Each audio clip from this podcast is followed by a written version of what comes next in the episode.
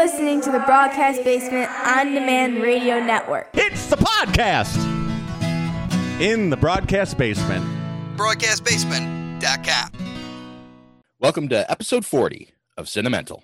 How can you talk if you haven't got a brain? I don't know. But some people without brains do an awful lot of talking. Then why don't you kiss me like everybody else does?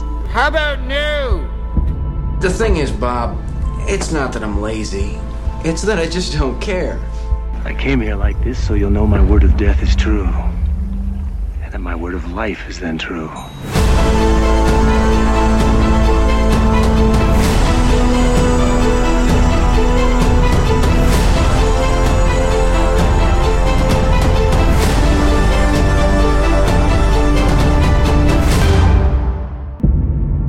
Hello, everyone, welcome to another episode of the movie podcast that we can only hope you enjoy listening to as much as we enjoy making. My name is Stephen Hovicki, and as always, I'm here with my co hosts Hassan Godwin and Latham Conger III. Our guest today is New York based graphic designer and illustrator, known for his work as one of the founding members of the groundbreaking comic anthology Secret Identities and his own graphic t shirt line under his own Epic Props brand. Currently working on creator owned graphic novel, The Monkey King, he has created work for numerous companies, publications, and foundations. Highlights include the NBPA, the Jeremy Lin Foundation, the World Journal, the New York Asian Film Festival, Aeropostale, and the Smithsonian Museum. In his spare time, he invests in the New York based Taiwanese beef noodle shop Ho Foods and is trying to make his own. Is that Baiju, like Kaiju? Baijiu. Baijiu. Jerry Ma. Oh, okay. Jerry Ma, welcome to Cinemental. What's up, guys? Well, I mean, it's good that you're uh, you're taking advantage of this downtime to really relax and do nothing. So, yeah. I was gonna make a joke about I mean, the same thing. job, Like, ah, Gary. so so he hasn't been so he hasn't been busy. yeah, no, not at all. He's been he's been he's been riding this uh, pandemic out on his sofa. Well, I know Jerry Jerry's on a little bit of a clock, so we're going to jump right into uh, Yep, yep. the short amount of uh, of of little tidbits that I have. So uh, I just found out there's a new documentary coming from the guys who did The Last Dance, the Michael Jordan documentary. So they've announced their next uh, documentary subject, and it is Stone Cold Steve Austin, and that makes me very happy. I think that'll Oh, be wow. I think that'll be a tremendous uh, tremendous uh, project. They're gonna they're gonna do a, a, a doc about him or wrestling in in and of itself in, in the kind of depth that they did for the NBA. I think it's going to focus Last on Dance. him, which probably says it's going to be a movie and not a series. oh, okay, But Well, that's still- uh, I mean, I don't know. That can't be anything but interesting. Oh yeah, yeah, You know, fascinating. yeah. He, he the last pants. Prob- Yeah. maybe. Okay. Is Steve Austin the guy that like actually brought a can of whoop ass? Yeah. No, he's the one. He's the guy with every Yeah. time he moves his arm, and then he has that eye that sees like. Oh, a- boy. um, Wow, wow. You're you're stepping on Latham's toes here, son.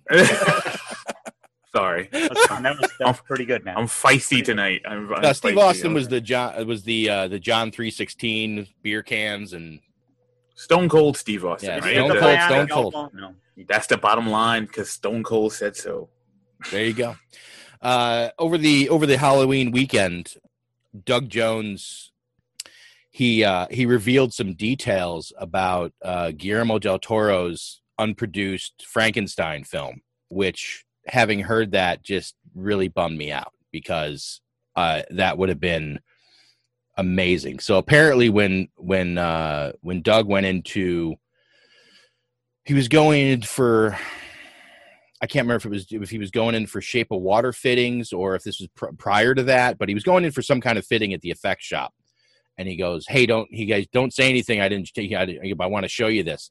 And apparently, they had already started building off of Doug's uh, body cast uh, prosthetics and stuff for the Frankenstein, what would have been the Frankenstein basically bodysuit for Del Toro's version of Frankenstein.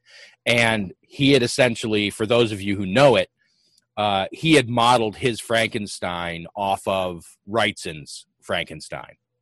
So it would have been a, a visual realization of Bernie's version of Frankenstein, that very gaunt, you know, very distended rib cage, you know, in the face. That, oh my Oh, God. I just, Yeah, I, yeah. I can't even imagine how cool that would have been. And it was just, I heard that story and I was so bummed out. on the heels of uh, of the the the weekly "What's Old is New Again" uh, material, uh, we're getting word that apparently there have been talks for a sequel to the movie Dog Soldiers. And if any of you have ever seen the movie Dog Wow. Soldiers, it is a excellent werewolf film, of which I'm a big fan. So the idea of getting a sequel 15 or 20 years after the fact sounds great to me because they just announced that Neil Jordan uh, Neil Jordan just announced his next film. So uh, Did he Which is- direct the original? yes, no, I'm sorry, Neil Marshall. Neil Marshall, Yeah, just say it's not Neil Jordan. Neil Marshall. he did. Neil Jordan did do a werewolf film though, right? I- Yeah, he did Company of Wolves. oh yeah, that was awful. Uh, I agree. And along the in the veins of the Halloween 2018 reboot of going back and doing a, a direct sequel to the original, ignoring everything else that came after, um, the creator of Fright Night has announced he's working on a script to do a true sequel to Fright Night that would ignore, I believe, would ignore Fright Night, the old Fright Night too, as well. Uh, and it would just Oh, go str- it would God. straight off the original with uh, as many of the original actors as are still around, obviously, because Roddy's gone. But Yeah. And then uh, the last little bit I have is super exciting. Was just announced that Ti West just announced his new horror film, uh, his first film since twenty sixteen 2016's In the Valley of Violence. Ti West can do no wrong in my eyes as an independent filmmaker, and I, uh, for one, am very excited about it. And Latham won't be happy, but it's coming through A24. Okay, how many films has he done? Seven. Okay, never heard of him. Well, that's because you're not a big horror guy, but he did a No, no. he, he did uh, he did gotta a cou- he did a pretty couple of horror guy to know who he is. well he did a couple of smaller films, and then he did In the House of the Devil, and he did The Innkeepers, and he did The Sacrament, which are all amazing. And then he did a western called In the Valley of Violence with Ethan Hawke. That's and a then- good movie. and Oh, and okay. since and since then he's been doing uh he's been working on TV stuff. And What's his uh, new movie called? X. Not not giving a lot away. You know what the sequel of that movie should be called? Why? Well, I, I don't know for sure, but I, I'm just guessing. Yes. It was Hopefully why. it's a hopefully it's a trilogy. Okay.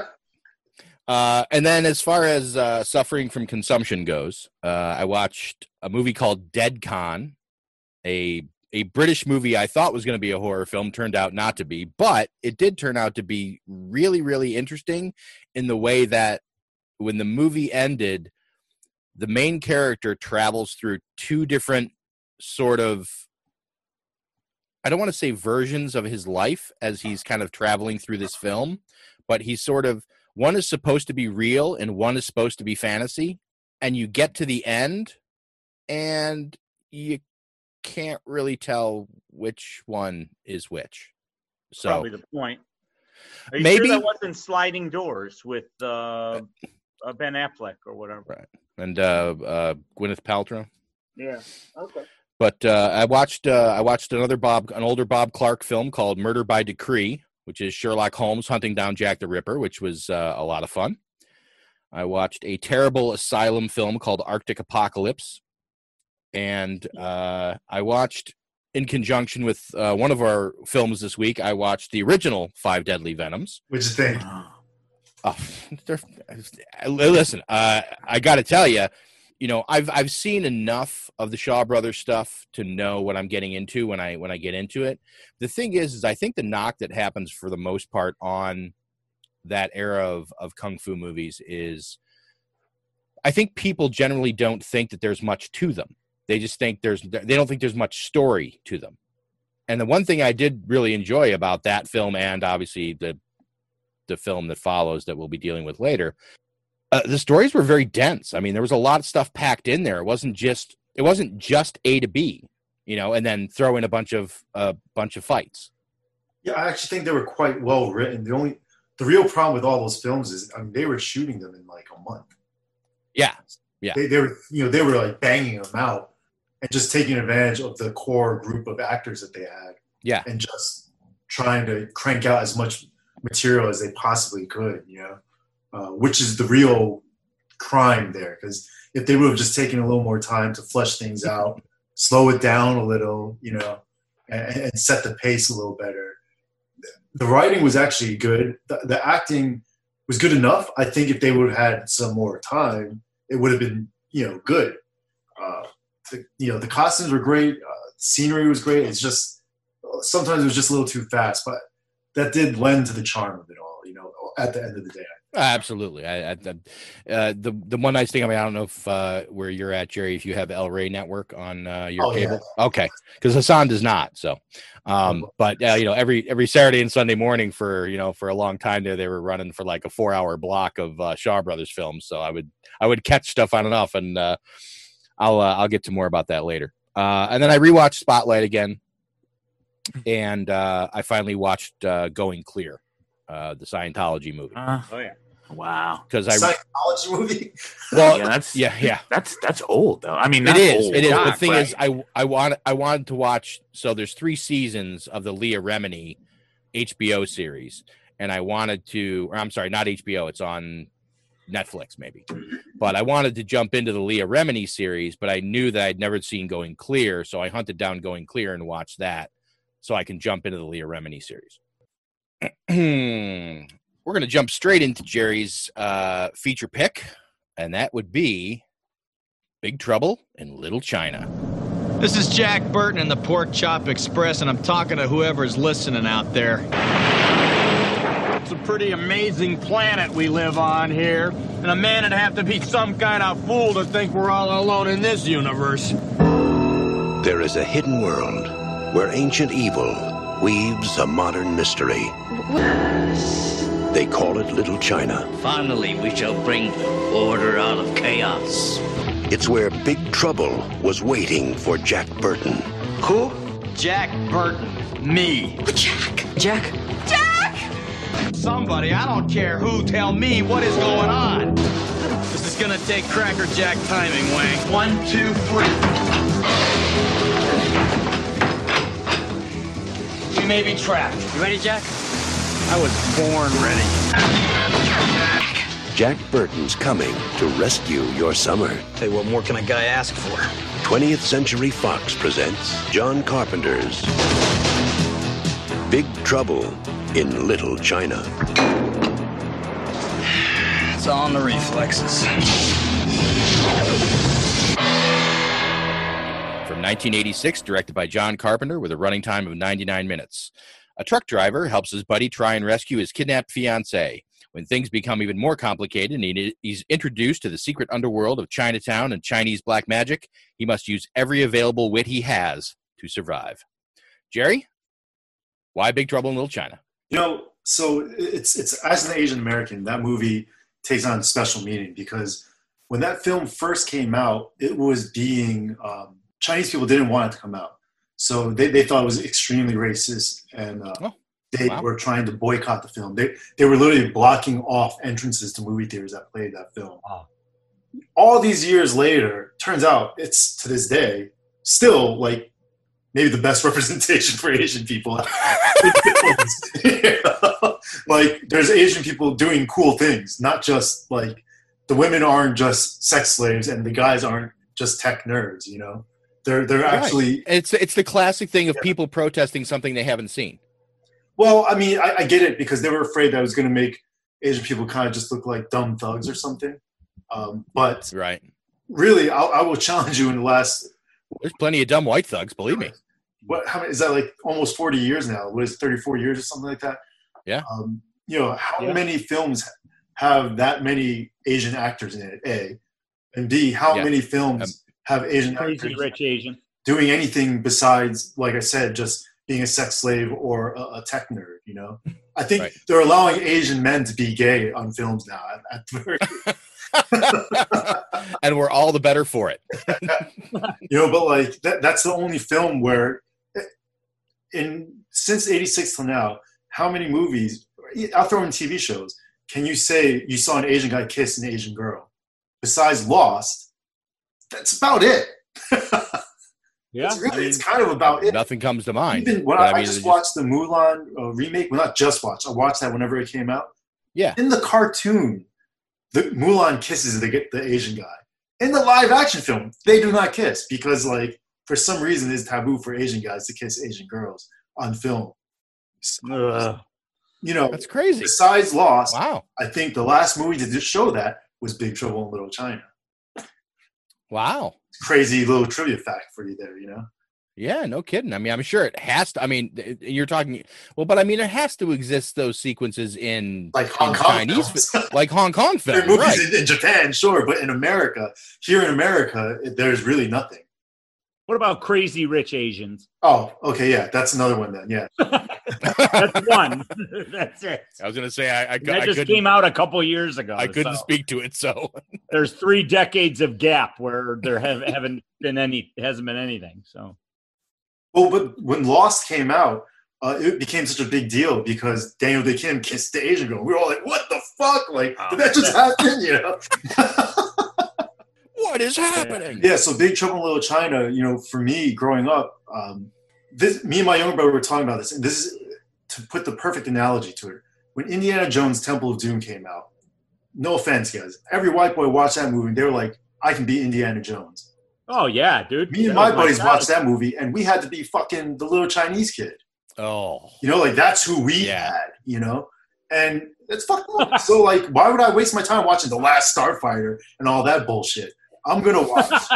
no, like seriously, you know, I don't want to watch that horse shit. I'm gonna Right, watch right. fucking movies that I can relate to, and that's why I was drawn to kung fu movies. And I watched Saturday afternoon drive-in movie theater, where, you know, I didn't get Spider-Man or, or Superman or Batman. I got Kid with the Golden Arms. I got the Five Deadly Venoms. I got the Crippled Avengers. You know, uh, those were my superheroes. You know, awesome. Big Trouble in Little China for me. The Three Storms.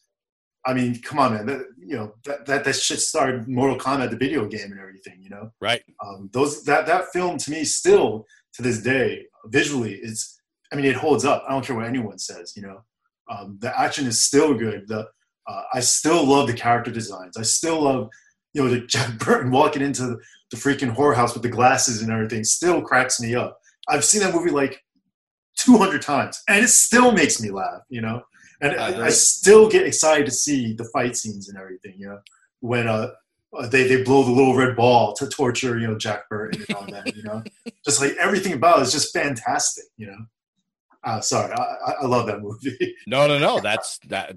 I, I, I, I agree. I, I, am with you. I, I, I agree hundred percent with everything you just said, other than the uh, aligning myself, obviously, with being Asian. I, I, I love the movie just because uh, I, I, it's one of those. It's that rare combination of it's got a lot of funny stuff in it that isn't necessarily there to be comedy, but it's funny because it's situational, and it's Carpenter takes this opportunity to to turn the classic sort of hero sidekick ideal and put it on its head a little bit because you have this hunky bravado American guy it completely fish out of water in Chinatown and in, in over his head literally and he's got his friend Wang who obviously knows the knows the ropes far better than he does and he's the one with all the confidence. He goes into all these situations, and I'll take care of this. I'm, you know, when I'm, you know, if we're not back by sunup, call the president. You know, all that kind of stuff. And yet, almost all the situations they get themselves into, Wang is the one that gets them out of them. Like literally, he is an inferior hero, but he gets out of it because of who he's with and because who he's partnered up with and I mean, uh, yeah, he does get out of some of his own some of his own jams, but for the most part, you find that most, especially initially, as soon as he gets into a thing, the first thing he does is either make a mistake or do something that causes, you know, I mean, shooting the gun up and, and, the, and the ceiling falls and knocks him out at the beginning of the, the big fight sequence at the end, you know, or or or when they get, you know, they're going to fight all the guys coming through the door, and the first thing he does once he runs out of bullets is pull his knife out and throw the knife 15 feet away. And by the time he gets back, Wang has taken out all six of these other guys. You know, and it's it's like he's like he, you know, other than the one big thing that needs to be done that he does, you know, it's like everything else that happens is because of Wang. I mean Kurt Russell I, I, I'm a I'm a huge Kurt Russell fan so I, I just watched Bone Tomahawk too uh, literally right before I came onto this uh, nice this call with you guys but I mean he nails the whole John Wayne thing in Big Trouble. Yes. Yes. He's just on top of it. And Wang, Wang is good. in as much as he was uh, uh, Clint Eastwood in Escape from New York, he is he is very John Wayne Yeah. here. He just kills it, you know. Well, which is funny because what I found out in my digging into this is uh, this movie was originally written as a western. The original script, written by uh, Gary Goldman and David Weinstein, it was a western, and like his horse gets stolen, not his truck, and there's a whole and out. And basically, what happened was is they they brought this other guy in. This was the first script these guys had ever written, and basically, at the end of the day, the studio decided they wanted to shift it to a modern setting so they brought in this other writer, W.D. Richter, to rewrite the entire script. And at the end of, you know, at the at the by the end of the, at the end of the sh- the thing, you know, they the studio wanted to take uh, Goldman and Weinstein's credits off because they you know they had basically rewritten the entire script from the bottom up. But uh, the WGA was like, yeah, you're not doing that. So that's why it's that's why it says adaptation by W.D. Richter, even though Richter essentially wrote the screenplay that we see on the screen other than some minor changes that John did himself. Funny story and a funny thing about uh, David Weinstein wouldn't write anything else, or at least not attached to anything else on IMDb. Gary Goldman would go on to write Total Recall with uh, Ronald Shusett and Dan O'Bannon, and uh, also Navy SEALs and that uh, Nicolas Cage movie Next, uh, neither of which are great, but you know, entertaining. Uh, W.D. Richter is a little more interesting he wrote the 78 version of Invasion of the Body Snatchers, the 79 Dracula with Frank Langella, Brubaker, Needful Things, and he's only directed two films, one of which is Buckaroo Banzai Across the Adventures in the Eighth Dimension. There's a movie. So, but yeah, so it's interesting that you say that about John Wayne because it was very much originally a western to begin with, uh, before before going down the road that we're at now. you know, I, I always talk about this with my brothers. Uh, my older brother in particular, he uh, was the national champion of Kung Fu. So he used to fly around the world fighting people. And he tells me, he insists that all Western movies are just white version of Kung Fu movies. He's like, that's all they are, man. Revenge stories. It's like a simple story, but it's all about revenge and, and a big action scene at the end. He's like, they're just American version of Kung Fu movies. There's only so many stories. At the, you get down to its core, what what kind of movie is it? That is actually literal um, when it comes to uh, Seven Samurai versus the Magnificent Oh, Seven. yeah, yeah. and and whatever. So I mean, yeah. I mean, you just the thing is, you know, all the all the Asian characters actually had skill, and then the Western characters had guns. Yeah, they, it- it- they swapped out skill for guns, which is a perfect metaphor for pretty much the 20th century, anyway. You know, like okay, you you have uh, you depict a, a certain kind of steely-eyed prowess with a weapon, you know, but that doesn't make up for, you know, that doesn't make a, a cowboy a samurai. You know, it's it's Very a true. weird uh, it's a weird juxtaposition. But Did, uh, pretty did, much. did either you did anybody notice that the suit that Kurt Russell wears when he goes into the brothel underco- undercover, the suit that he's wearing, Uh, I don't know. he wore it in used cars. It's the same. It's the same suit. I didn't see a movie. Oh, really? Oh, you got to watch it. It's, it's really funny. Well, Um, yeah, I, every every every every chunk of this, uh, Kim Cattrall is just absolutely at her most adorable. All the all the different uh, the bits and pieces that put this thing together, like Jerry said with the three storms, uh, you know, ending up being one of them inspirations for Raiden from uh, Mortal Kombat. It's you know, th- there's so much about this. I mean, I just watched it again last night, and I, I like like you. I mean, I don't think I've seen it 200 times, but I've probably seen it at least 15 or 20 and I still I still break out laughing at the same spots. I, I it never watching the movie.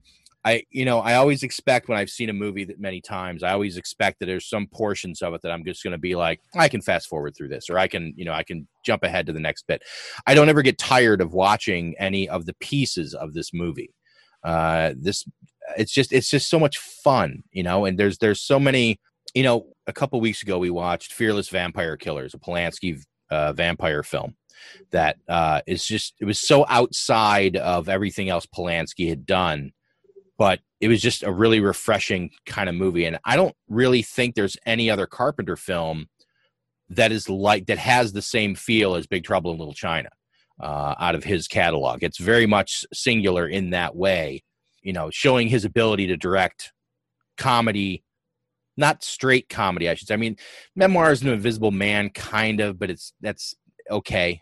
But the, I just, I just, re- I really like this movie. There's, there's only, you know, I mean, I could wax poetic on it, but uh, uh, Latham, you want to go? Uh, So it's one of your favorite movies, I can tell.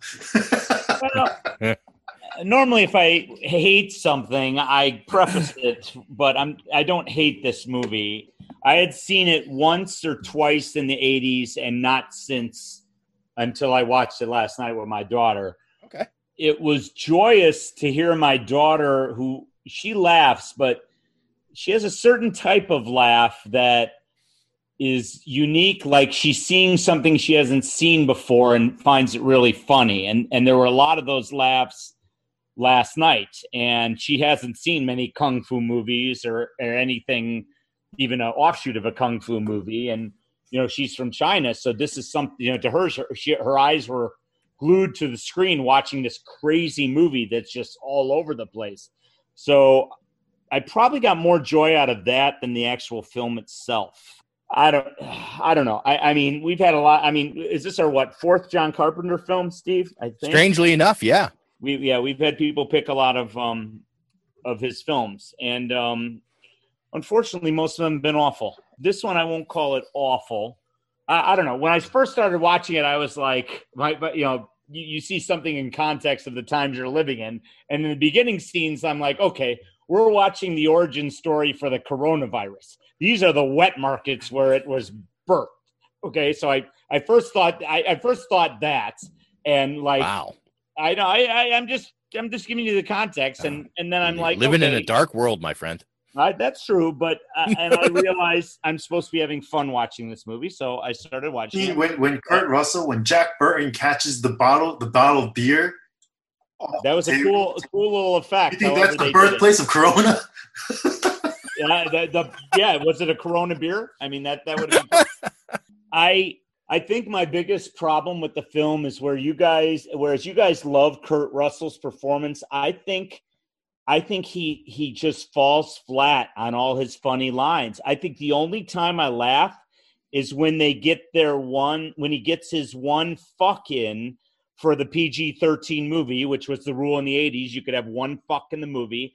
When he tears through that wall, he says fuck it or whatever. I mean, I, I laughed out loud. I thought that was great, but I think his delivery on these other lines is I know I know he's trying to stay in character, but it, it just didn't seem funny to me or I, I just it did it didn't it didn't do anything for me. Uh, you know, the movie's all over the place and I like that. I like that it's trying to mix genres and have different things that when they're down in the sewers and that giant thing just eats the guy and that's the end of that and you never know anything about that whatever the fuck that was that ate that guy i mean that that stuff is great i mean that's really creative you know the, That will never come out again. What? What won't come out again? yeah, I mean that's funny, and I, it seems like at times they came up with good ideas while they were filming, and those became the best ideas in the film. When he when he's got the lipstick on him oh, God, after he kisses her, that's great. That's can just see fucking great. that no one else can see. I mean, that's yeah, that's that kind of stuff is is seems improvised, but feels like like really clever. Like they really either they really thought about it or came up with it on the spot, and and that that I like that.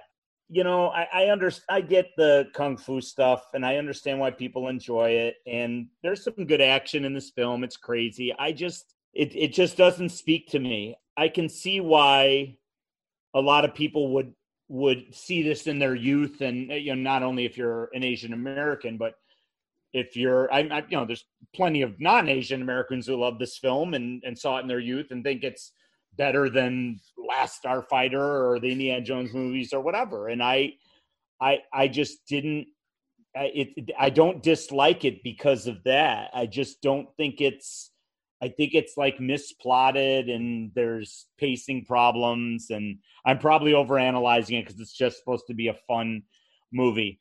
Um, you know, I did feel like I was watching you, Steve, at times. I felt like you like could have been Kurt Russell's like stunt double. And uh, like, Well, thanks. the- I appreciate that. The way he smiled and the way he was acting, I'm like, you know, I, I think I'm watching Steve right now, and that was that made me enjoy it a little more. Um, I'm, I, you know, I don't know. I, I, I, I, pro- I up my rating of it from when I was a kid. Oh. so that's something because I really didn't like it when I was younger, which is surprising. Because Did you bump it up to two? no, I, it used to be at two, Okay. and I bumped it up to two and a half Wow. uh, All for right. the effort and the beholder that's in the movie, and uh, you know, um, yeah, it, it's it, it's it's something I would probably recommend people see. It's just not my cup of tea. That's what I would. That's fair enough. Yeah, but I understand why people Oh. enjoy. it. Hassan? Um, He's just figuring out how to launch, I think. I know he is. Big Trouble in Little China. Uh, When I when I first saw this movie, well, first of all, this movie was uh, was a, a monster when I was in school. I think high school. So it was one of those Everyone saw movies. it in your high school, Hassan. Huh? Is that what you mean? Like everyone had seen it, or it was just popular? Yeah, it was just one of those like you got to see this. You know, you have to. You know, you. It's just one of those movies you had to, and and you were cool if you knew the movie. If you knew the movie, if you had seen the movie, if you understood the movie. Yep. It it when when I had seen it when I was young, it seemed like one of those movies that understood young people because it had all these like amazing cartoon like fantasy elements in it that that most movies didn't have, like flying sword dueling and uh wire work. Uh, Yeah. Well, yeah, it was wire work, but I mean, it was we'd never, you know, like visually because I Right. I wasn't, yeah, I didn't, I wasn't weaned on uh on Until on, the Matrix, Asian- until the Matrix, that stuff just wasn't in American films. Yeah, I was like I'm saying I was about to say I wasn't I wasn't weaned on like I I I saw swordsman, you know Jet Li swordsman like years later or whatever, and that and those those uh you know those wire work uh like extravaganzas that you know were coming out of uh, uh China and and Korea and and whatever, but that was years later. So big first of all, the fact that Big Trouble in Little China kind of became from from a from an American from a Westerner's perspective, kind of became a kung fu movie halfway through. You know, like in the it like kind of in the middle and all the way to the end, where suddenly like Wang was because he drank the potion, of course, but he was he was he had supernatural powers and he could fly and all this other stuff. Like when I was a kid, like this is this is this is fucking amazing. like they don't they don't they're they i don't even and i and the the last surprise i got from big trouble in little china which i've discovered years and years later was it was a john carpenter movie i know i you know like it just fits it it fits none of the visual language of his other movies. Right. Um so it took a while for me to understand what i was seeing because there's a lot going on in the movie in that in the very little movie. There's there's a lot of like exposition stories you know supernatural forces of good and evil you know gi- you know chinese standoff and you know like all these the, you know this this this elemental you know you know these three guys these the, the storms these three enormous well one of them is enormous but the other two guys really powerful. I was always trying to figure out what rain's power was. Because like you get thunder and you get lightning. Huh? You have the ball. Yeah I'm like, what's this other guy? This other guy floats around. You know, that's what he basically does, and he and he fights uh, Wang. That was his, that was his primary objective. It's like how do you Greatest- watch how do you watch that movie and not want to see like like the adventures of the three storms? You know, like you don't want to see like stuff with just with them. I want to see how they acquired those hats. I'm I trying mean, Amaya to. saw that and she just started laughing. She thought that was the greatest, funniest thing that they're wearing these hats. And anytime someone flew through the air, she laughed, and that's that. That's a testament to that that film being unique at the time. Well, the, the one thing that I think the movie does really well too is, you know, the truth is it's not really a kung fu movie at all. It's it's more of like a, Chinese fantasy film. You know, um, it, it's- it's more they they kind of deal more with uh, mythological concepts that has a kung fu flair to it. is what I would kind of summarize it as. Like as a straight kung fu movie, no, it it, it definitely falls short. Like it, can't hang with you know like Fearless from Jet Li or things like that. It might. Yeah, From I'm, I'm not even. But that, I wouldn't even. I because I wouldn't even categorize it like that. It's it's kind of in a class by itself. Yeah. And when I was a kid, I'm trying to capture this.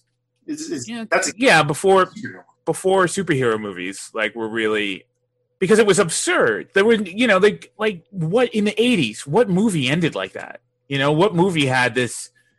You know this subterranean clash it, with you know neon dragons, you know neon lights on on skull dragons, and it it was it's a crazy film. It really is a crazy film, and I'm trying to to explain this in a way that that I don't it won't take me like 10 minutes to try to explain it but it was seemed like it was a movie that understood kids when we were kids like it gave us like this crazy imagery that that it when you're kids and you play with your friends and you you know you can use your imagination to come up with like you know basically what we would describe now as absurd you know fantasy thinking you know absurd logic and whatever your your superheroes your characters do things that are you know are incapable of doing. And so you have these you you, you visualize these you know these exploits of you know unbelievable physical heroism or whatever while you're playing with your It's sort G.I. of a mod, it's a modern. It's a really kind of a modern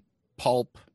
te- you well know, yeah story, but i mean you know, as a kid you don't understand terms like that no, I know. when when you're when when you're watching that movie and you see Wang drink a potion and then be able to you know be an expert swordsman and fly it's just something that gets the way kids watch movies. I don't know exactly i don't know how else to describe it. It's just something that that a kid would look at and just lock into that right away. Like this it's not absurd or whatever. It's it's just it's more this is what i see in my cartoons. I've never seen this in live action before. Why is that so different than St- skinny Steve Rogers drinking it, you know, getting pumped with steroids and becoming America's strongest, you know, strongest athlete? You know, because that was never depicted live action.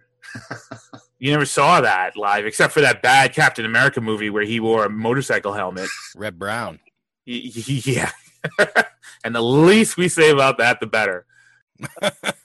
That's what I'm saying. It was like you read a comic book or you saw you you watch a cartoon, that kind of fanciful uh, logic, that kind of outlandish absurdity, and I don't mean that in a negative way, is something that you're used to, and you're you're you're a lot of times in you as as in a child's mind, you're watching that and you're thinking, I'm watching a cartoon or I'm reading a comic because no one really could do this stuff in real life. You know, there's no way I could actually see this stuff in real life. So, you know, years before CGI and all that other stuff, like kind of transcended the medium, and we could have Transformers and we could have, uh, you know, Wolverine with actual claws coming out of his, his hands and all that other stuff that, uh, you know, that CG has made possible.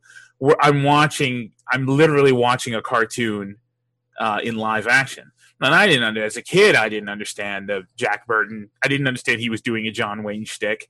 I didn't understand uh, the the Grace Law, you know, uh, Jack Burton, uh, you know, will they, won't they, kind of, you know, uh, push and pull, all that, all that stuff. The the only joke I got when I was a kid was, you know, Egg Shen's, uh, you know, now for some more bad news. Ready? You know, and that was, you know, that made me pee myself when I was a kid. So um it's and and also there's weird aspects of this movie that when I was a kid were scary. You know, like the creature that came out of the the, the wall and ate a guy, and they all just kind of stand there and look at it and shoot guns, and then they just let the guy get eaten, and it just disappears. And like Jack said, what you know, what won't come out of the hole again? You know that really messed me up. I was I spent the rest of that movie watching watching all the little crevices and holes for you know for monsters to come out and eat my heroes. So in other words, I can't really judge this movie. Like I can't watch it now and go, yeah, it's okay, but there's some stuff and there's some special effects. I I cannot watch this movie objectively because this was an amazing movie when I was a kid and it was a movie that was rare because when I was a kid, I only had HBO, and it does, it didn't come on HBO all that much. Like it was one of those rarities where it was a treat whenever it came on, and I didn't it was before home video, or I had one. So it was one of those movies that you were cool if you saw it and if you understood the references in it and you could you could reference it to other kids in school um, or at playgrounds or you know uh, and all these little social club or cliques and stuff like that. So it transcended actually being a regular movie. So i cannot judge this movie. I could not watch this movie objectively uh, this week because i really love the movie. So i couldn't i don't have I, I oddly It's hard to enough set- don't really have anything. Yeah, I don't have anything really negative or or or overly positive to say about it because it's not really to me. It's not really a movie. It's just this. It's just it's um. It's like Star Wars. It's like describing Star Wars. It's like or Temple this of Doom. thing. Yeah. Well, no, no, no. I could describe. I could, I could describe Temple of Doom. Oh, okay. I, I, I truly believe Big Trouble is kind of like the first comic book superhero movie, uh, live action that is, you know. And uh, like I will make the argument. Superman. I think it holds up better to this day than say X Men one, two, or three. Well, yeah. Even though afterwards, those movies came out many years after, and I still think Big Trouble holds up better Well- from from a visual point of view. Forget about the, the writing or anything. But see, here's what I'm saying: the visuals, the visuals are are stem from the special effects that they use, and a Well, lot of the comes from Asian. Yeah, um, a lot of the well, a lot of the cinematography was was devised not for this particular movie, but in general was devised as a in, in order to accommodate the special effects, so that the, so that the special effects look more realistic because you couldn't you couldn't do some some things on a wide shot because you would see the strings you would see the the you know. So the you know like the necessity is the mother of invention kind of thing the cinematography and the special effects go hand in hand to to enhance the experience of what you're watching. And by the time x-men came out everybody was so enamored with what you could do that actual cinematography and craftsmanship actually took a step back in order to accommodate. And that's why i think those movies in my opinion are are are extremely unremarkable. When you have to it's like aliens. It's like watching james cameron's aliens. When you have to devise camera angles and shots and special effects to accommodate a script as opposed to knowing that you could do a particular special effect and writing a script around that it's a completely different monster it's a completely it's a timeless animal and so I mean, there are things I could say about, like, you know, like Latham said, like Jack Burton's jokes didn't land a lot of times. And, you know, I could say stuff like that. I think part of the charm is that he's not funny. I think that's part, that's a gag that he thinks he's, he's clever and he's funny and he's just not. I could, actually, the thing that bothered me the most when I was a kid, this is the stupidest thing. I couldn't stand the lipstick scene. I'm like, wipe, wipe that lipstick off your That mouth. on him, you wanted to wipe it off. Yeah, you can't be you can't be a super yeah, an action hero with lipstick all over your mouth. This is dumb. I mean, that's that's a level of that's the level of adolescence I was at watching the watching the film. So I can't really, you know, I I I try to to watch it objectively. Yeah, and I can't. I couldn't. I really couldn't. It's kind of the same as Jaws. Like when when we did Jaws, and I was like, I'm trying to watch this as though, you know, I was some you know, well, I, I think that shark didn't look that good, and I don't understand what all those limericks were from Quint. You know, you can't really do that. You can't unsee these movies the way you unsee the way you. Yeah. So, so yeah, it's a great film. I love it. Uh, I was I was happy to watch it again. I do have a, a commemorative, like you know, super super uh, uh, Blu-ray of it that I was able to Did crack you- open for the first time. Did you watch it. the extended ending? No, no. I just what. so when they so there's an extra scene and i didn't realize this until i just watched this last night there's an extra little scene extension at the end when after they drive out of the warehouse at the end and she's like red light red light and they screech to a halt at the red light. And the Mhm. next thing they do is they cut and they're in the restaurant. Well they're sitting at the light and the three lords of death in the trans am drive by and he just goes no way. And he just basically he watches them drive out across the street like down out and uh, and like out to the end of a pier where they're like just sitting in the car drinking beers. And so he like they're all kind of they all they all like in the in the classic like all in a row kind of lean over and turn and look at him. And he like just goes he drives he just takes off from the light follows him all the way down and pushes him into the into the bay. And and he just turns to him and they're all looking at him and he just turns to him and goes okay now i feel a little better. And then they cut back to the to the restaurant. Wait, what was this in, Steve? This was this, the this was uh this was on my on my dvd that this is one of the special features oh, extra scene, oh, just an extra scene. scene. Okay. it was literally just an extended ending was all there was there wasn't a whole lot of it there wasn't anything else i don't think on it It's one of those scenes you know why they cut it, but it's still great to see it. Like, it's, fun to still- s- yeah it's fun yeah. to see something new you know and it's something and it's so minor that Yeah. you know honestly now adding it in i don't think that it would add or detract anything from the film itself but it's fun to watch something that you know was supposed to be there and they got rid of uh, kurt russell turned down the role of connor mcleod in highlander to make this film good. Good for Kurt Russell. Do we think Kurt Russell has a lot of range? In all honesty, more range than Christopher Bone Lambert is. Tomahawk. uh Okay, so have you guys seen Bone Tomahawk? Yeah. Yeah. yes It's a great film. Yes. Come on. I've heard about. it. I want to see it. uh, okay. I think is I think Kurt fantastic. Russell has more range than I. He's given credit. yes. I think that for the most part, he takes roles that don't require him to stretch all that much, or at least he took a lot of roles in his career that didn't require him to stretch all that much. But I think he's capable of it. Have you guys seen Overboard? yeah. Yeah. Yeah. Um. So so Jackie Chan was actually John Carpenter's first choice for Wang. Duh. That he wasn't. The, in stu- the, s- It would the studio Chan balked movie. at it, and eventually they gave in, and then Jackie turned him down. So, and then he discovered Dennis Dun. One of the things they talk about on the on the on the commentary.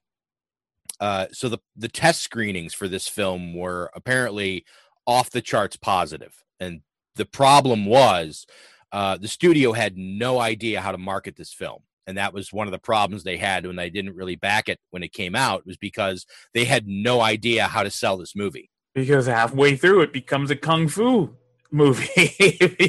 Well, because, because it's full of Asian people and they don't know what to do with this Asian was people. uh, th- it- that could very well be at the time That's, that's, the That's truth. Sure. Yeah. and at the and at the, this is this is really funny so before carpenter took on this movie apparently paramount had approached him about directing the golden child.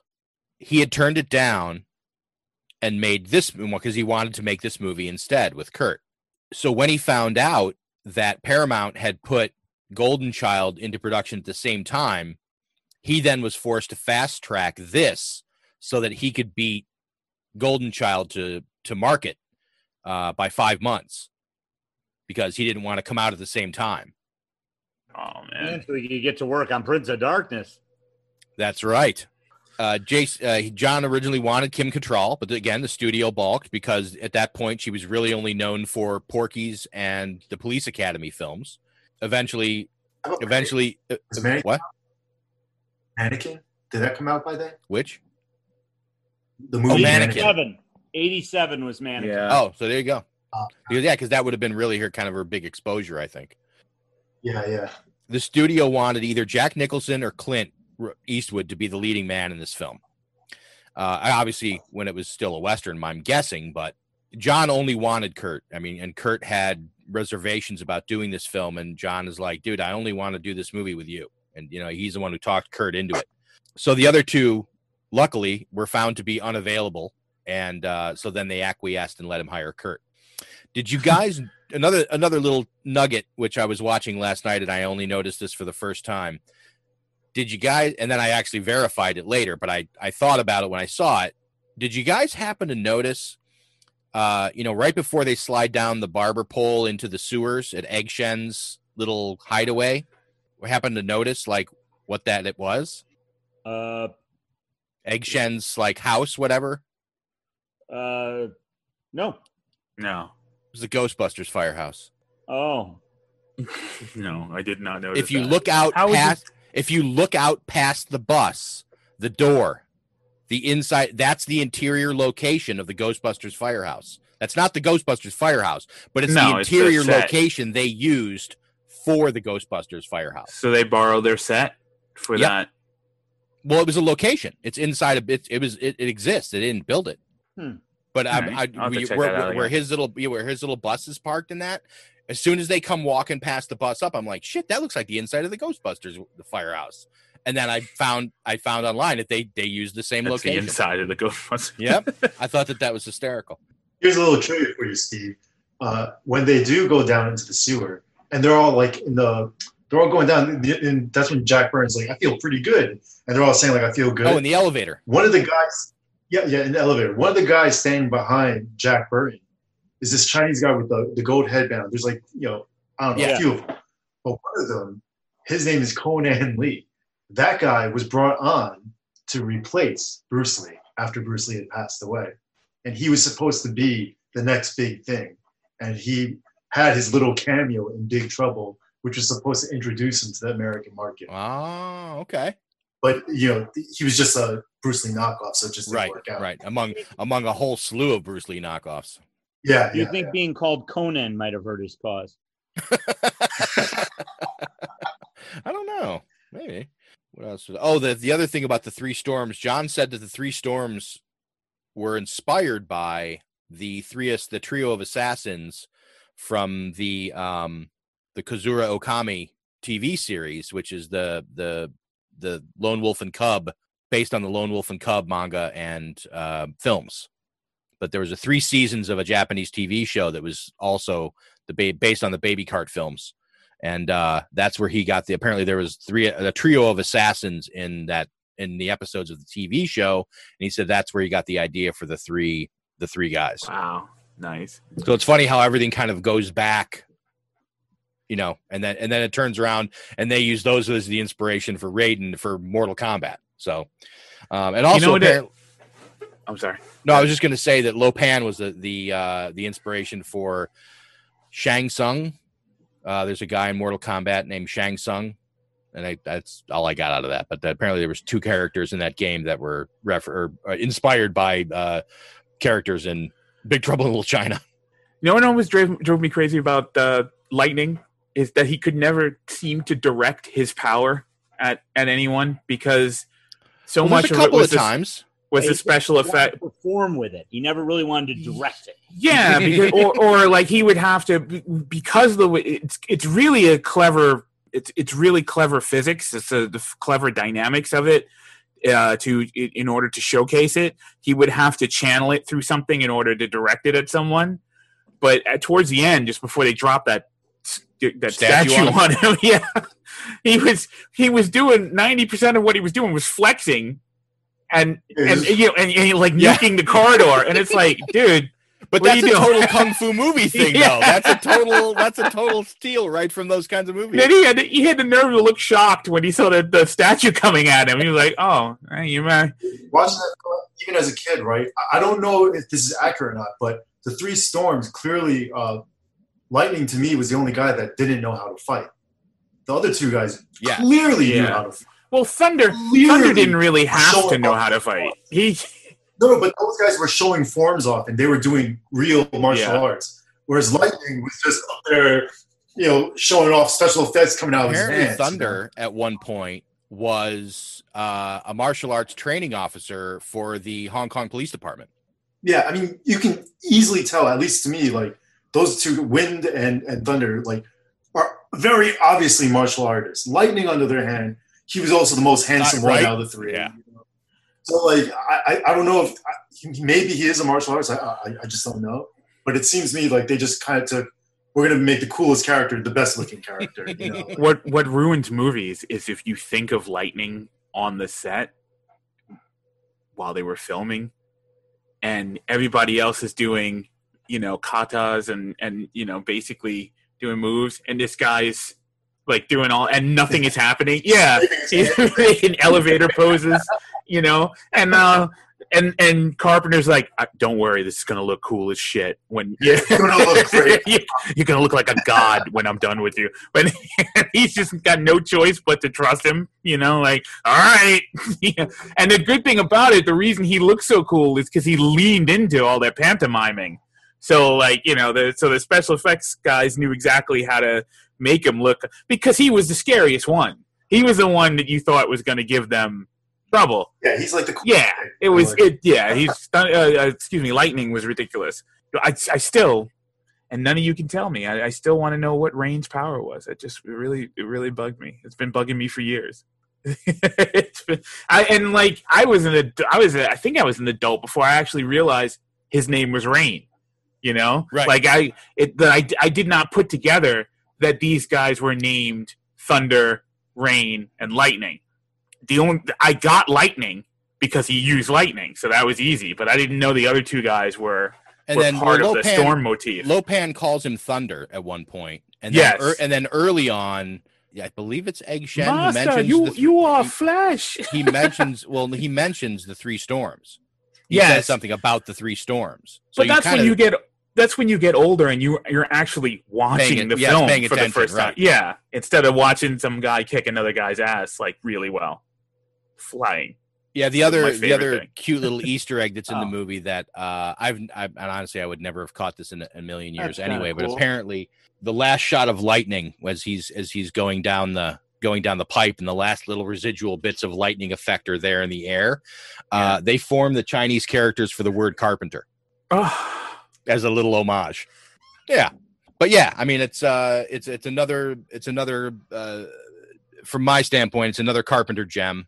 Uh, this is this is this is one of the the films I know you know that carries that holds a very it holds a very special place uh, in my movie watching history, but it also and it also holds a very high position of regard uh, just of his in his film library for me.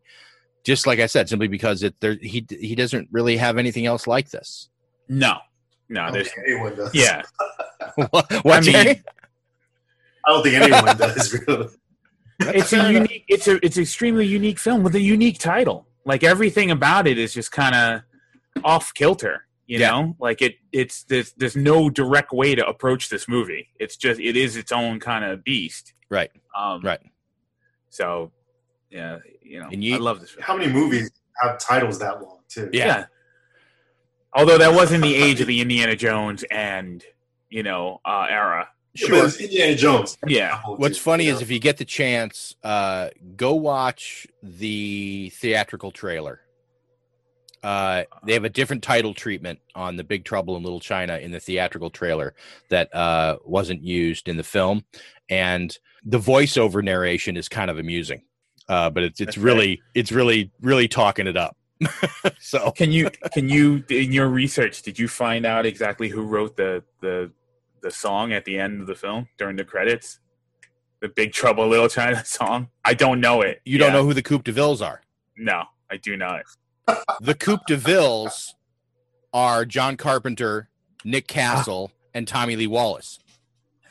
I just wondered if he had a hand in that Yeah, because it's like it's kind of shamelessly Yeah, I don't know. I don't know if know? it's Tommy Lee Wallace who is uh, uh, also an assistant director on this, uh, or Nick Castle were doing the vocals, or maybe they shared the vocals.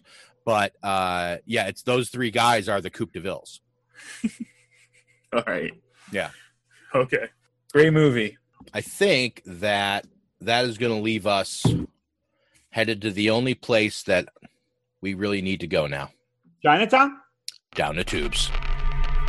And again, the internet is not something that you just dump something on. It's not a big truck. It's, it's a series of tubes. This So- is a shtick. There's so we will we will start with uh, with the posters for Big Trouble in Little China. drew struzan Oh my god.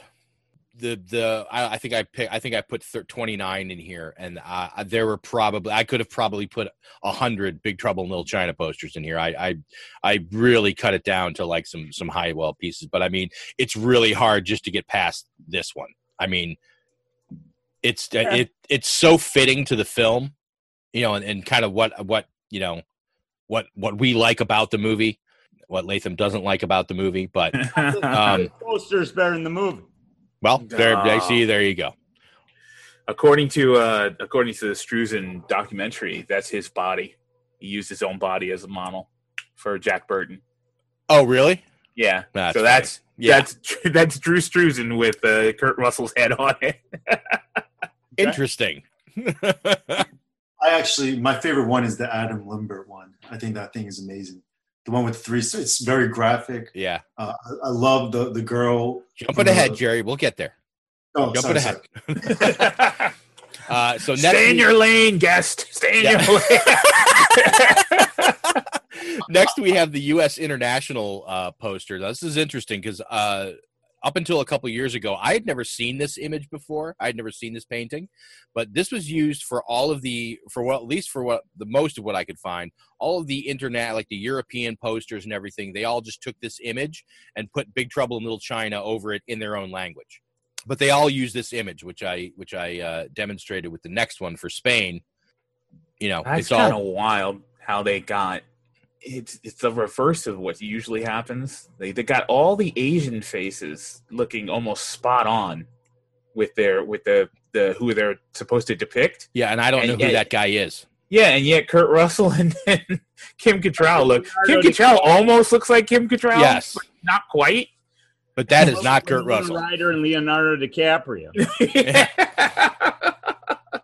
I, this this feels like you know an '80s adventure made for TV movie would be like a remake of Big Trouble in Little China, and this is the guy they got to play the Jack Burton character. Exactly, exactly. It's like it's a cosplay. Yes, yeah. There you go. Who is Because they got- guy in uh, Tales from uh, Tales of the Gold Monkey or whatever. Oh, uh, Stephen, Carradine. One of the no Stephen he- uh, Collins. Stephen Collins. Okay. Yeah, that's who that reminds me of. In Belay that phaser order. Yeah. ah, Captain Decker, poor guy. Yes. Um, Poor Decker. So next is uh, next is the Japanese uh, Photoshop mishmash. Yeah, it's typical. you absolutely, positively have to get that poster in by Monday, and it's Sunday night. But I, I like that. I like that they got the. Uh, I like that they got the sewer monster on here. though. yeah, they did. With the guy's legs sticking With the sticking guy's out. legs hanging out of That his kind mouth. of ruins that scene, but uh, you know, I I mean, will say, they did one thing that the other three posters didn't do. They have Dennis Dun in it. That's right. There you go.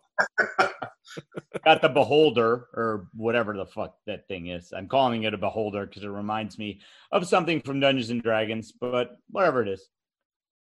The thing with all the eyes on it. Yeah. Is that a beholder? Yes. Oh, good. I named it right. Yeah, you did. Okay. Um, so next is one of two uh, posters from Ghana, and uh, you know, and I these are- wish, I wish it was Ghana. I don't want to see it.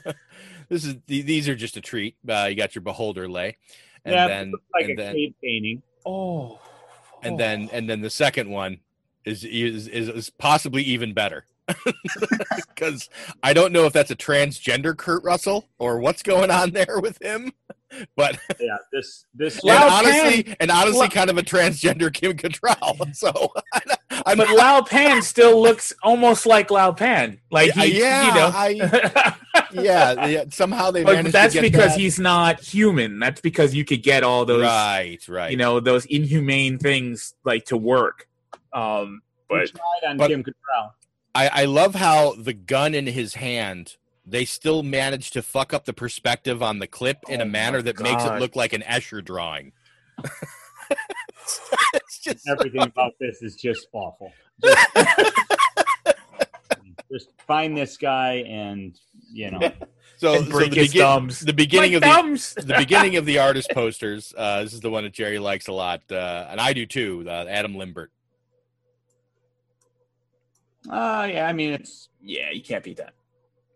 yeah, it's fine. I wonder which one of them is lightning. Hmm. Mm, that's tough, Hassan. Yeah, it's a tough one. Yeah. Maybe that little part coming out of his penis that's going to the ground. oh, come Wait, on. Jeez. Always making it weird. Yeah, always making it weird. uh, next is Cesar Moreno. we can say whatever we want on this show. Doesn't mean it's not weird. I mention a lightning penis, and everyone loses. Oh, oh, they got the lipstick. No, Oh, it's great. no. this this took a lot of work, and it shows, and it's good. it is beautiful, but the lipsticks ruin it for me. I love it. I think that's great that he chose to put it on him or she. Not that he. Yeah. I uh yeah, I, I really like this the design and the layout of this, how the everything's built out of like the truck and the movement involved with that, and they just radiated upwards and, and just the way they layer in all these different pieces into all these different stripes. It's really well handled.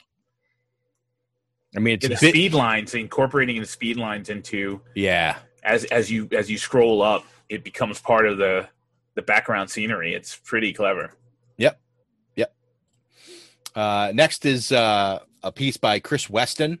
This is actually the uh, this is part of a a triptych that he did for John Carpenter, Kurt Russell films. He has another one for The Thing and another one for Escape from New York. Apparently, Kurt Russell's face is hard to draw. I think he does a decent job here.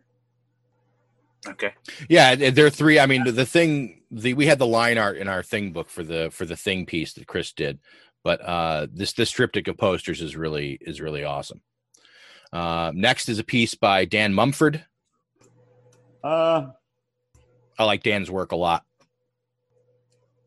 All right. I mean, it's it's very uh, dark. Yeah, I mean, it's just pretty intense. very like geometrically perfect. I think. Uh, so next is a piece that uh, Dan Panosian uh, put together actually for us at Printed in Blood. Uh, we have That that. guy was on our show. Yes, yes, he was. Now he gets a poster on. This guy's doing good. yeah, Dan's all right. it was funny. Dan did uh, Dan did the very first print for us we ever produced, which was for um, was for the thing uh, seven or eight years ago, and what I had asked Dan to come back and do another poster for us, and he said, "You know what?" He goes, "When you guys get around to the anniversary of Big Trouble in Little China, let me know." And uh, so when we did, I did, and uh, this is what he uh, this is what he put together for us. Cool. Yep. So uh, next is uh, a piece by a guy who goes by the name Gokaiju. We've had his work on here before. Ah, Son of a bitch must pay. just just makes you chuckle. very pulpy, but good. Yep. Uh, next is Guy Stauber. Yeah, I mean, you've got the beholder front, you know, I love part this of this one. poster. Yep. That's that's good. Uh, next is Isa Anafada, and uh, we've had their work on here before. They're the one that did that amazing uh, Princess Bride poster. We, Oh, yeah, I mean, this is just yeah. yeah i can't I, I don't even know i mean jerry you've done some pretty some pretty amazingly detailed pieces yourself but this is just this is kind of in you know this is art adams insanity level here Yeah, I mean, if he started this in January, he's like, "I'll see you in September, wife." Come on. I mean, seriously. I mean, yeah, it's just fantastic. i would love to know uh his process or his or her i'm not sure if it's a his or a her but i'd love to know their process uh if they draw this out in pencil and then and color it digitally or if it's all digital i'd be curious to see so uh next is a painting by jason edmiston That's good. I think this Wow, might that, that actually looks like Kurt Russell. I think this may have been done for uh I think this may be backing card art for uh NECA. I'm not 100% sure, but I think it might have been. Yeah. I like it. You'll never could beat the action. Uh next is Jeff Poitier. Hey. Okay. That's not bad. Yeah, Yeah, I like this. I mean, everyone's going to put him in every poster. You know, if you don't put him in the poster, you're kind of missing the point. He's not in this one by uh, Lorenzo Ciccati. Yep. Yeah, that's ridiculous. Yeah, I mean, pretty clever. Uh next is Mike McGee. Yeah. Uh. Yep. What's nice about this film is there's so many elements to choose from visually. To Very you know, colorful. yeah to and to work with yeah and that's the thing you can throw lots of crazy color in and you're you're totally covered uh so the next piece is uh of the three storms by a guy named dan sharon goes under the name mungo loves candy i just put this in here i just put this in because i like dan's work a lot Oh, it's beautiful. I know it's not a poster, so Yeah. it's just it is what it is. Yeah. Um, so next was a a a fake poster by Orlando Aracena of a potential sequel we never saw. Wow. And the six demon bag. I, I love that scene where he like he takes it. He's like a six demon bag. Kurt's like, yeah. There's nothing like some that gag of someone super excited about something that you have no idea what they're talking about. Yeah. like right. Well, Hassan, you're gonna you're gonna dislike the next one, which is Oh, uh. Peter Mahoney's uh, Mucha esque tribute to uh, to Jack. oh, come on. and it doesn't look like him. Yeah. Well, it's you know he's got tough features. I admit. he's like no- I got to play basketball with the beholder. That's right. That's right.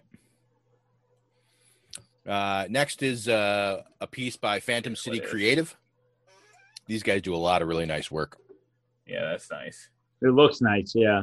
I don't know if the tagline fits with how dark this is, but They also actually have a they have a variant of this. Uh, did a variant at the same time where uh, all the all the lettering is all in uh, Chinese.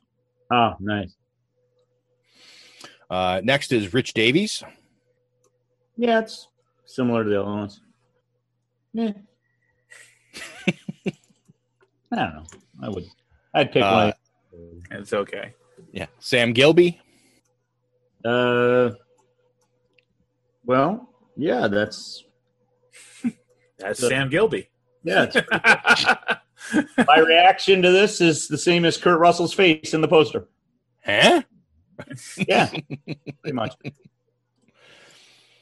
Uh, next is a much more cartoony piece by the Brown Noise.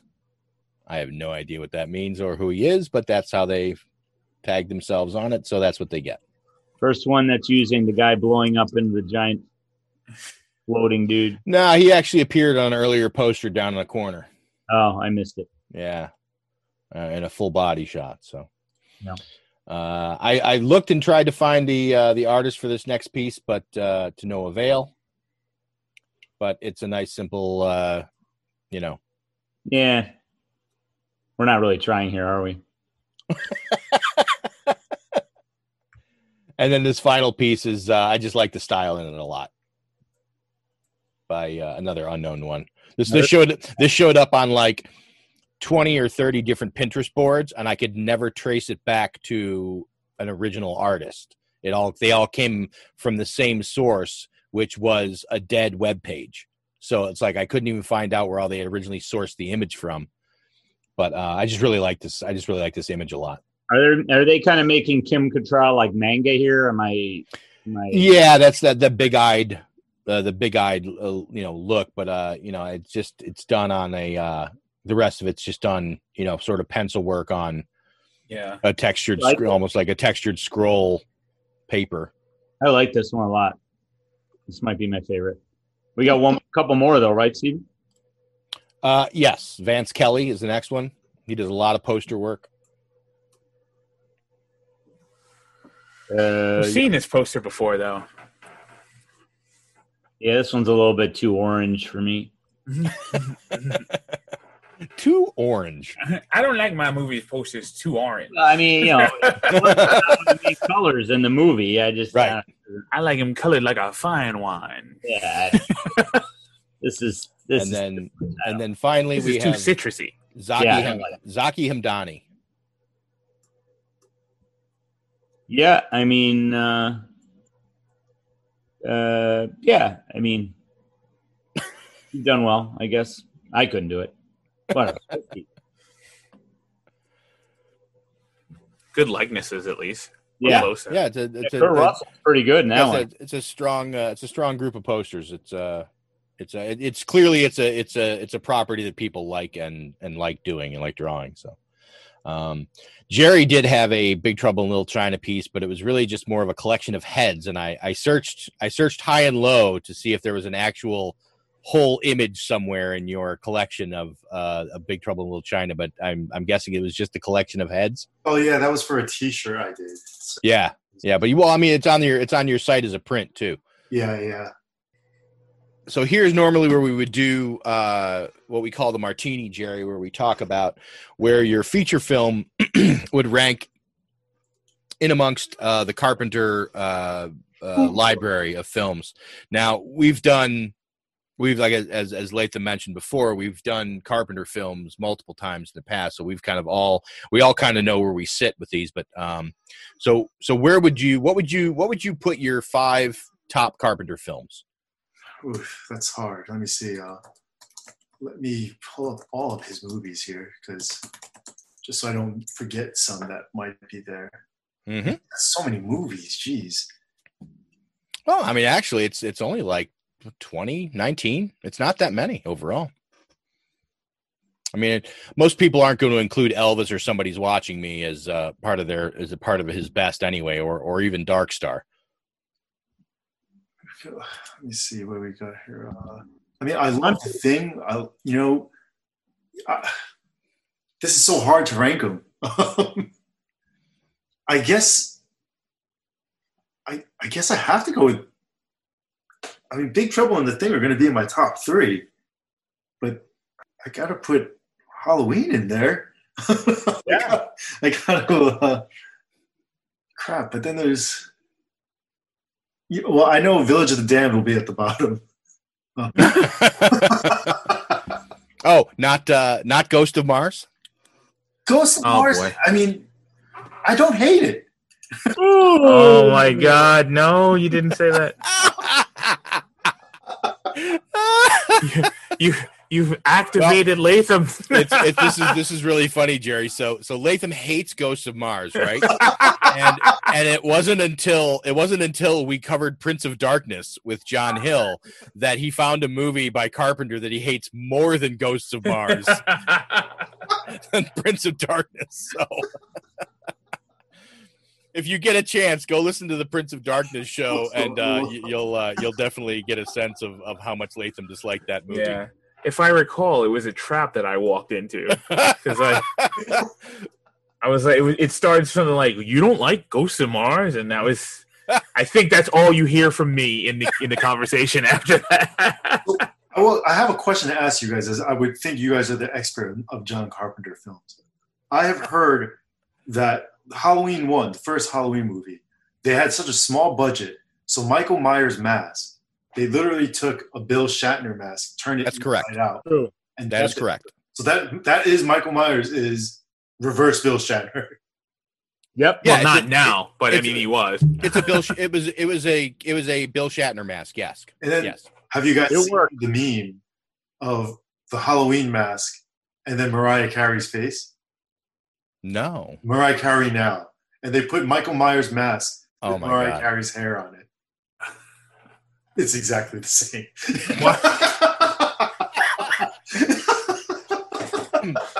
That's spectacular. I got. I got to go find that. I have not seen that. I definitely. I definitely will hunt. that. Scarily, shockingly, exactly the same. Oh my god, that's fantastic. Yeah. So, uh, you got uh, you got anything you want to uh, anything you want to plug, Jerry? Uh, Anything you wish to declare? Yeah. You have a benediction, my son. I mean, you know, uh, I just came here just to hang out with you guys and talk, you know, shoot the shit over some films. But uh, All right. I mean, the- the thirty or forty people that listen to the show. I mean, you might as well you know grab their ears while you got them. uh, you know, uh, well, I'm working on this Monkey King comic. I'm hoping to get it done. It's a Monkey King is Whoa, whoa, whoa, whoa! No monkey kings. you know, like, I'm just kidding. I'm Are you uh, are you gonna are you gonna kickstart it? yeah, yeah. Uh, I'm hoping to do that like in February or something. Okay. I cut you off. Please uh, elaborate because you only slightly explained it. So Well, before Monkey King is an old mythical uh, Chinese character. He's basically the Chinese Spider-Man. Uh, Right. I have a statue of the Monkey King here somewhere. So and my friend got me from when he went to China, so I know a little bit about it. Monkey King is a free property, so it's like kind of like Thor. Anyone can can take it, but and it's been rebooted. I think at least once a year. But every year they reboot it, and it just gets they, they try to make it more action oriented, more violent. And the truth is, the Monkey King story it's it's the journey to the West. It's for the discovery of Buddhism. So it, it's completely the exact opposite of what the, the story is Right. supposed to be. right. Yeah. About finding They gotta peace, they gotta learn yeah, they gotta learn to fight less and less Yeah, as opposed so to more and more. I'm trying to. I'm, I'm rebooting the story. I'm putting it in uh, Chinatown, New York, and they're going to travel to California to uh, Oh. for, for Buddhism. But there, it's it's. I'm doing more of a comedy thing, so there will be action, but not. It, it's not going to revolve around like kung fu or anything like that. Uh, How many pages you shooting for? I think it's. I think I'm. Gonna, I'm right now. Uh, I'm coloring page tw- 20, 22. Um, I'm going to be shooting for about. I think it's going to be end up about 64 pages, something like that. Okay. Um, but yeah, I, I- love it. I, you know, it's it's something that I did. I had the one thing I got to do this year in 2020. Uh, back in January, I had uh, my first solo art show at the Pearl River Gallery in Chinatown, New York, and it was. Um, I, I did a show on the Chinatown that I grew up with, but I brought the Monkey King into like 80s. Damn, I wish I would have known. I'd have come down for that. It was the worst weather day uh, in New York that day. It was like snowing. Yeah, because you know nothing's allowed to go right in 2020. you know? That's right. That's right. They wanted to start off early. But I had uh, I did a show of uh, the Monkey King in 80s 90s New York, and everyone was it, it, the show seemed to do pretty well, and I, and I got a lot of requests to do uh, a, a comic for it, and I had no intention of doing it until a lot of people started talking to me about it, and uh, you know, so I'm doing that, and I'm I'm hoping uh, to do a couple. There's, there's going to be a few things that it should be hopefully a little bit bigger than some of the other stuff I've done. Uh, Okay. And you know, right now I'm working on the this China stuff with uh, the NBA, Right. and I, I do this streaming thing with Bernard Chang, Jim Chung, and uh, Sean Chen, like twice a week around. Uh, so it's and, on. cer- and certainly and certainly don't forget epicprops.com. oh yes, jeez. for uh for some really really cool shirts and uh prints and stickers and the whole nine but uh jerry's got a lot of his original art up there uh or not his original art but like his artwork on stuff uh and he does a lot of uh a lot, of really cool stuff and also involves a lot of his uh a lot of his cool art friends. How does he involve you then? Well uh you know because he's one of my cool art friends see because that's Oh, how that okay. works I just wanted to make sure there was a connection somehow. yeah, and you know I'm doing this thing with Printed in Blood, Steve. Maybe you've heard of it. Uh, i have heard of them I haven't. I don't know what's going on with that. Yeah, I know. Jim- Yeah, Hassan's never heard of them for God's sake. No, not at all. Um, uh, yeah, no. Uh, uh, Jerry, Jerry's uh, always involved in our projects, and uh, or at least up till now, he he always has been, and uh, he's obviously always welcome. But uh, listen, thanks, Jerry. I appreciate your appreciate take, taking a couple hours to uh, to hang out with us. no, this is awesome. It was a lot of fun, guys. Thanks for having me. Yeah, Jerry, thanks for being on. Yeah. Thanks for the films. Thank you, thank you Latham for re right in the- for re-equating me with the Shaw brothers, and then also inadvertently letting me know that their you know mo- almost their entire cal- calendar is on uh, Amazon, Yeah, yeah. t- which is which is good news and bad news. Yes, right. because that's gonna waste a lot of my time. Do yourself a favor. Look up Gordon Liu. Uh, Gordon Liu and Shaw Brothers. Yeah, You, you Okay. You can cut through a L lot, L I lot U. of good stuff. Gordon Liu is absolutely the most talented martial artist from the Shaw Brothers catalog. Okay. Yeah, I mean, you can't go wrong with any of his films from the Shaw Brothers. All right. So thanks to FesleyanMusic.com.